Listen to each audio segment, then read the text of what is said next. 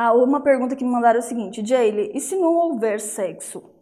Né, abre espaço para que a pessoa se interesse por outra e tal? Isso é real mesmo? Sim, muito real, tá? Muito real mesmo. Sabe o que eu percebo?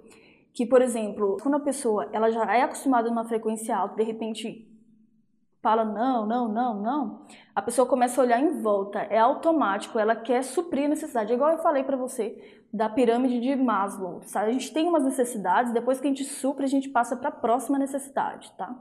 Então, sim, a pessoa começa a olhar em volta.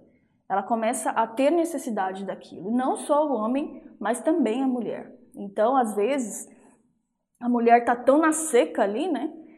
sem sexo com o marido que ela começa olhar em volta, ela começa a olhar mais as possibilidades e é sem querer que ela faz isso. No trabalho dela, né, um colega lá que começa a se aproximar, ela começa a ver não só pelos olhos, ah, é o meu colega de trabalho, mas pelos olhos sexuais, tá? Ela vai começar a observar o corpo dele, começar a imaginar coisas, vai partir sim para a janela da masturbação e o homem também tá bom? Então eu não vou mentir para você e dizer que não, que nada a ver. Não, acontece sim. Então fica ligado com isso daí. Você a falta de sexo na relação abre sim brechas para pessoas se aproximarem de você, do seu marido.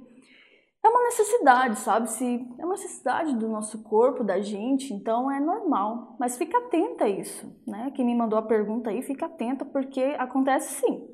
Acontece assim, é uma ilusão pensar, ah não, mas o seu marido é um santo, ele não faz isso, você é uma santa, não faz isso. Não é nem porque você não quer. Mas tudo começa aqui na mente, entendeu? E aí você começa a aproximar da pessoa, tudo porque tem um espaço vazio ali. Tem um espaço.